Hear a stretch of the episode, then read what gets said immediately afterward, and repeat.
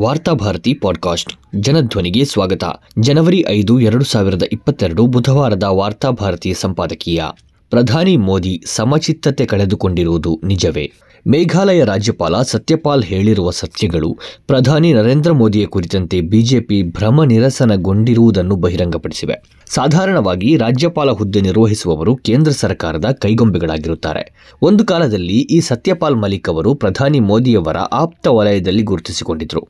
ಅಂತಹ ಸತ್ಯಪಾಲ್ ರಾಜ್ಯಪಾಲ ಹುದ್ದೆಯನ್ನು ನಿರ್ವಹಿಸುತ್ತಿರುವಾಗಲೇ ಮೋದಿಯವರ ದುರಹಂಕಾರದ ಬಗ್ಗೆ ಮಾತನಾಡಿದ್ದಾರೆ ಎಂದರೆ ಪರಿಸ್ಥಿತಿ ತೀರಾ ಬಿಗಡಾಯಿಸಿದೆ ಎಂದು ಅರ್ಥ. ಪ್ರಧಾನಿ ಮೋದಿಯವರು ಸಮಚಿತ್ತತೆಯನ್ನು ಕಳೆದುಕೊಂಡಿದ್ದಾರೆ ಎನ್ನುವ ಮಲಿಕ್ ಹೇಳಿಕೆ ಕೇವಲ ರೈತರ ವಿಷಯಕ್ಕಷ್ಟೇ ಅಲ್ಲ, ದೇಶದ ಇನ್ನಿತರ ಸಮಸ್ಯೆಗಳನ್ನು ನಿಭಾಯಿಸಿದ ರೀತಿಗೂ ಅನ್ವಯವಾಗುತ್ತದೆ.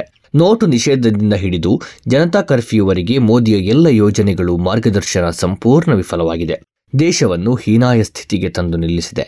ಇದಕ್ಕೆ ಕೇವಲ ಪ್ರಧಾನಿ ಮೋದಿಯವರು ಕಾರಣರಲ್ಲ, ಮೋದಿಯವರನ್ನು ವಾಸ್ತವದಿಂದ ತುಂಬಾ ದೂರ ಇಟ್ಟು ತಪ್ಪು ಮಾಹಿತಿಗಳನ್ನು ಕೊಟ್ಟು ದಾರಿ ತಪ್ಪಿಸುತ್ತಿರುವ ಕಾರ್ಪೊರೇಟ್ ಕುಳಗಳ ಪಾತ್ರಗಳು ಇವೆ. ಕೃಷಿ ಕಾಯ್ದೆಗಳ ವಿರುದ್ಧ ರೈತರ ಹೋರಾಟ ಬಿಗಡಾಯಿಸುತ್ತಿರುವ ಹೊತ್ತಿನಲ್ಲಿ ಪ್ರಧಾನಿ ಮೋದಿಯವರನ್ನು ಭೇಟಿ ಮಾಡಿದ ಮೇಘಾಲಯ ರಾಜ್ಯಪಾಲ ಸತ್ಯಪಾಲ್ ವಾಸ್ತವವನ್ನು ಮನವರಿಕೆ ಮಾಡಿಸುವ ಪ್ರಯತ್ನ ನಡೆಸಿದರು. ಈಗಾಗಲೇ ಐನೂರು ರೈತರು ಮೃತಪಟ್ಟಿರುವ ಅಂಶವನ್ನು ಅವರು ಮೋದಿಗೆ ತಿಳಿಸಿದರು. ಆಗ ಅತ್ಯಂತ ಕ್ರೂರವಾಗಿ ಪ್ರತಿಕ್ರಿಯಿಸಿದ ಪ್ರಧಾನಿ ಮೋದಿ, ಅವರೇನು ನನಗಾಗಿ ಸತ್ತಿದ್ದಾರೆಯೇ ಎಂದು ಮರುಪ್ರಶ್ನಿಸಿದರು. ಆಗ ನಡೆದ ಮಾತಿನ ಚಕಮಕಿಯಲ್ಲಿ ಸತ್ಯಪಾಲ್ ಮಲಿಕ್ ನಿಷ್ಠುರವಾಗಿ ಪ್ರತಿ ಉತ್ತರಿಸಿದ್ರು ಅವರು ನಿಮಗಾಗಿಯೇ ಮೃತಪಟ್ಟಿದ್ದಾರೆ. ನೀವು ಈ ದೇಶದ ದೊರೆ ಎಂದಾಗ ಮಾತನ್ನು ಅರ್ಧದಲ್ಲೇ ನಿಲ್ಲಿಸಿ ನೀವು ಅಮಿತ್ ಶಾ ಅವರನ್ನು ಭೇಟಿ ಮಾಡಿ ಎಂದು ಹೇಳಿದರು. ಈ ಎಲ್ಲ ವಿವರಗಳನ್ನು ಮಲಿಕ್ ಅವರು ಕಾರ್ಯಕ್ರಮವೊಂದರಲ್ಲಿ ಬಹಿರಂಗಪಡಿಸಿರುವುದು ಸಾಮಾಜಿಕ ಜಾಲತಾಣಗಳಲ್ಲಿ ವೈರಲ್ ಆಗಿದೆ. ವಿಶೇಷವೆಂದರೆ ಸ್ವತಃ ಅಮಿತ್ ಶಾ ಅವರೇ ಮೋದಿಯವರು ಸಮಚಿತ್ತವನ್ನು ಕಳೆದುಕೊಂಡಿದ್ದಾರೆ ಎನ್ನುವುದನ್ನು ಒಪ್ಪಿಕೊಂಡಿರುವುದು. ದೂರದೃಷ್ಟಿಯನ್ನು ಸಂಪೂರ್ಣ ಕಳೆದುಕೊಂಡ ನಾಯಕನ ಕೈಯಲ್ಲಿ ಈ ದೇಶದ ಚುಕ್ಕಾಣಿ ಇದೆ ಎಂಬುದನ್ನು ರಾಜ್ಯಪಾಲ ಸತ್ಯಪಾಲ್ ಮಲಿಕ್ ಸೂಚ್ಯವಾಗಿ ತಿಳಿಸಿದ್ದಾರೆ. ಗುಜರಾತ್ನಲ್ಲಿ ಸಂಭವಿಸಿದ ಎರಡು ಸಾವಿರಕ್ಕೂ ಅಧಿಕ ಜನರ ಸಾವಿನಿಂದ ತಲ್ಲಣಿಸದ ಮೋದಿಯವರಿಗೆ ಐನೂರಕ್ಕೂ ಅಧಿಕ ಮಂದಿ ರೈತರ ಸಾವು ತಟ್ಟಬೇಕೆಂದೇನಿಲ್ಲ. ಆದರೆ ಆ ರೈತರ ಸಾವಿಗೆ ಕಾರಣವೇನು? ಅವರು ಯಾರಿಗಾಗಿ ಯಾತಕ್ಕಾಗಿ ಪ್ರಾಣ ತೆತ್ತರು ಎನ್ನುವ ಅರಿವು ಪ್ರಧಾನಿಯಾದವರಿಗೆ ಇರಲೇಬೇಕಾಗುತ್ತದೆ. ರೈತರ ಚಳವಳಿಯನ್ನು ಅವರು ಎಷ್ಟೊಂದು ಹಗುರವಾಗಿ ತೆಗೆದುಕೊಂಡಿದ್ದರು ಎನ್ನುವುದನ್ನು ಇದು ಹೇಳುತ್ತದೆ. ಚಳವಳಿಯ ಗಂಭೀರತೆಯನ್ನು ಅರಿತಿದ್ದರೆ ಅವರಿಗೆ ರೈತರ ಪ್ರಾಣದ ಮಹತ್ವವೂ ಅರಿವಾಗಬಹುದಿತ್ತೇನೋ? ಭಾರತದ ಕೃಷಿ ವ್ಯವಸ್ಥೆಯನ್ನೇ ಅಸ್ತವ್ಯಸ್ತಗೊಳಿಸಬಹುದಾಗಿದ್ದ ಕಾಯ್ದೆಗಳನ್ನು ವಿರೋಧಿಸಿ ರೈತರು ಬೀದಿಗಿಳಿದಿದ್ರು. ಅವರ ಬೇಡಿಕೆಗಳನ್ನು ಪ್ರಾಮಾಣಿಕವಾಗಿ ಆಲಿಸದಿದ್ದರೆ ರೈತರು ಸುಮಾರು ಒಂದು ವರ್ಷ ಬೀದಿಯಲ್ಲಿ ಕಳೆಯಬೇಕಾಗಿರಲಿಲ್ಲ.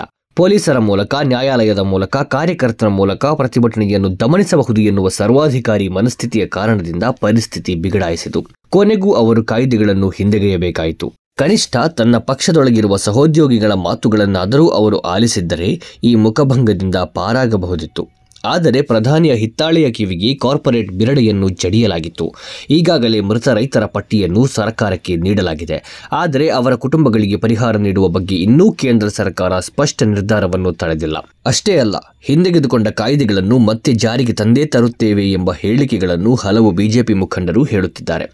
ಇದರ ಜೊತೆಗೆ ರೈತ ವಿರೋಧಿ ಕಾಯ್ದೆಗಳನ್ನು ಹಿಂದೆಗೆದುಕೊಂಡ ದಿನದಿಂದ ಪಕ್ಷದೊಳಗೆ ಮೋದಿಯ ವಿರುದ್ಧ ವಿಮರ್ಶೆಗಳು ಆರಂಭವಾಗಿವೆ. ಮೋದಿಯ ತಪ್ಪು ಹೆಜ್ಜೆಗಳು ದೇಶಕ್ಕೂ ಬಿಜೆಪಿಗೂ ಮಾಡುತ್ತಿರುವ ಹಾನಿ ಇದೀಗ ಚರ್ಚೆಗೆ ಒಳಗಾಗುತ್ತಿವೆ. ಪ್ರಧಾನಿ ಮೋದಿಯವರ ಆತ್ಮೀಯರೆಂದೇ ಗುರುತಿಸಿಕೊಂಡವರೇ ಮೋದಿಯ ನೀತಿಗಳನ್ನು ಟೀಕಿಸುವುದಕ್ಕೆ, ವ್ಯಂಗ್ಯವಾಡುವುದಕ್ಕೆ ಶುರು ಹಚ್ಚಿದ್ದಾರೆ ಇದರ ಭಾಗವಾಗಿಯೇ ಸತ್ಯಪಾಲ್ ಅವರ ಹೇಳಿಕೆಗಳು ಕಾರ್ಯಕ್ರಮವೊಂದರಲ್ಲಿ ಹೊರಬಿದ್ದಿವೆ. ಮಲಿಕ್ ಬಳಿಕ ಸ್ಪಷ್ಟೀಕರಣ ನೀಡಿದ್ದಾರಾದರೂ ತನ್ನ ಹೇಳಿಕೆಯನ್ನು ಹಿಂದೆಗೆದುಕೊಂಡಿಲ್ಲ.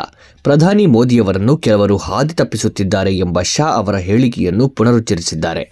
ಮಲಿಕ್ ಅವರ ಹೇಳಿಕೆಗೆ ಬಿಜೆಪಿ ಸ್ಪಷ್ಟೀಕರಣ ನೀಡಬೇಕಾದದ್ದು ಅತ್ಯಗತ್ಯವಾಗಿದೆ. ಮೊತ್ತ ಮೊದಲನೆಯದಾಗಿ ಮೃತ ರೈತರ ಬಗ್ಗೆ ಕೀಳಾಗಿ ಮಾತನಾಡಿರುವುದಕ್ಕಾಗಿ ಪ್ರಧಾನಿ ಮೋದಿ ದೇಶದ ಕ್ಷಮೆಯಾಚಿಸಬೇಕು ಮೃತ ರೈತರ ಕುಟುಂಬಕ್ಕೆ ತಕ್ಷಣ ಪರಿಹಾರ ಘೋಷಣೆ ಮಾಡಬೇಕು ಮಾತ್ರವಲ್ಲ, ಯಾವ ಕಾರಣಕ್ಕೂ ಕೃಷಿ ಕಾಯ್ದೆಯನ್ನು ಮತ್ತೆ ಜಾರಿಗೊಳಿಸುವುದಿಲ್ಲ ಎನ್ನುವುದನ್ನು ಪ್ರಧಾನಿ ಮೋದಿಯವರು ಸ್ಪಷ್ಟವಾಗಿ ದೇಶದ ರೈತರಿಗೆ ತಿಳಿಸಬೇಕು. ಹಾಗೆಯೇ ದೇಶದ ಪ್ರಧಾನಿಯನ್ನು ಯಾರಾದರೂ ದಾರಿ ತಪ್ಪಿಸುತ್ತಿದ್ದಾರೆ ಎಂದಾದರೆ ಅದು ಗಂಭೀರ ವಿಷಯವಾಗಿದೆ. ಈ ಬಗ್ಗೆ ಅಮಿತ್ ಶಾ ಅವರು ಮೌನ ಮುರಿಯಬೇಕು.